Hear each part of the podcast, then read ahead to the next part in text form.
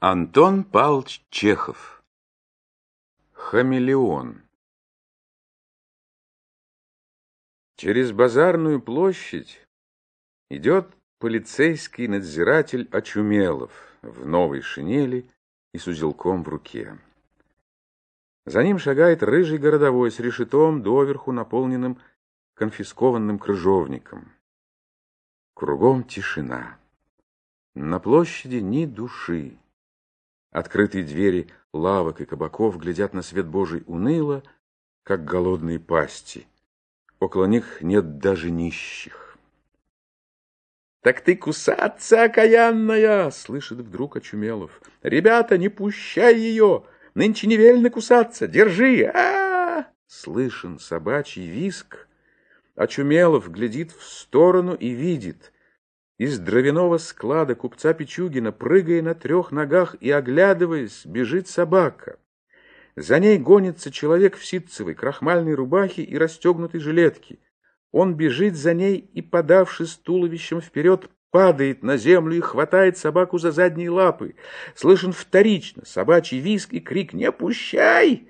Из лавок высовываются сонные физиономии, и скоро около дровяного склада, словно из земли выросши, собирается толпа. — Никак беспорядок, ваше благородие, — говорит городовой. Очумелов делает полуоборот налево и шагает к сборищу.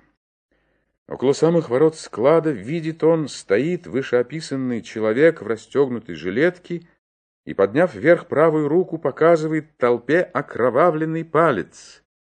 На полупьяном лице его как бы написано «Уже я сорву с тебя, шельма!», да и самый палец имеет вид знамения победы.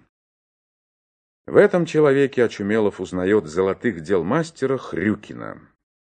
В центре толпы, растопырив передние ноги и дрожа всем телом, сидит на земле сам виновник скандала. Белый борзой щенок с острой мордой и желтым пятном на спине. В слезящихся глазах его выражение тоски и ужаса. «По какому это случаю тут?» — спрашивает Очумелов, врезываясь в толпу. «Почему тут? Это ты зачем палец? Кто кричал?» «Иду я, ваше благородие, никого не трогаю», — начинает Хрюкин, кашляя в кулак.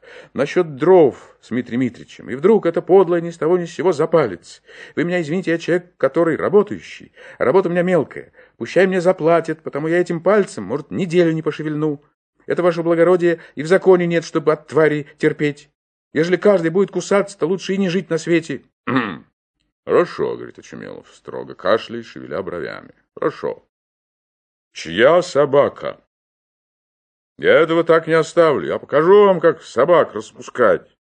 Пора обратить внимание на подобных господ, не желающих подчиняться постановлениям. Как оштрафует его мерзавца, так он знает у меня, что значит собака и прочий бродячий скот. Я ему покажу Кузькину мать. Елдырин, — обращается надзиратель к городовому, — узнай, чья это собака, и составляй протокол. А собаку истребить надо, немедля. Она, наверное, бешеная. Чья это собака, — спрашиваю. — И откажись генерала Жигалова, — говорит кто-то из толпы. — Генерала Жигалова? Сними-ка, Елдырин, с меня пальто. Ужас, как жарко. Должно полагать, перед дождем. Одного я только не понимаю. Как она могла тебя укусить, — обращается Очумелов к Хрюкину.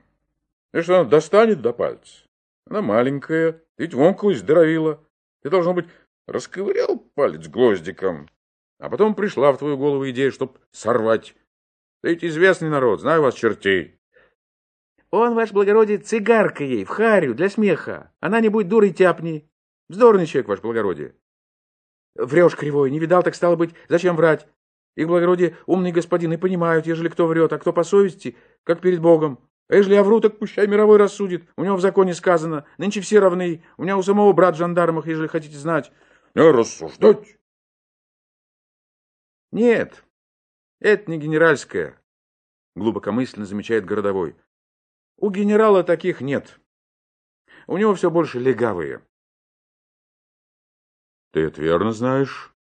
— Верно, ваше благородие. А я сам знаю. У генерала собаки дорогие, породистые.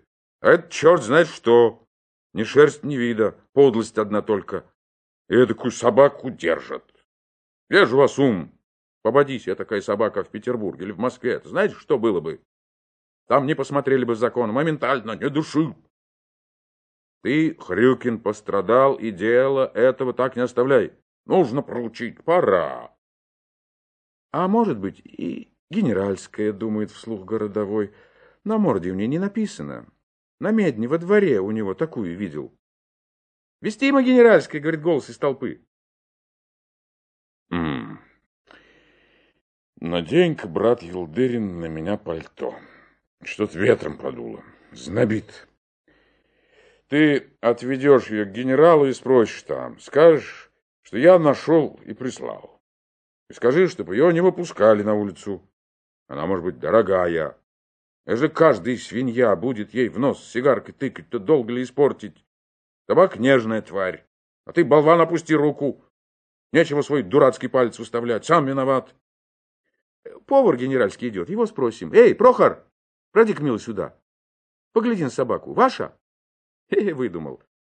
Таких у нас отродясь не бывало. И спрашивать тут долго нечего, говорит Очумелов. Она бродячая, нечего тут долго разговаривать. Ежели сказал, что бродячий, стал быть и бродячий, истребить, вот и все. Это не наше, продолжает Прохор, это генералова брата, что на меднись приехал.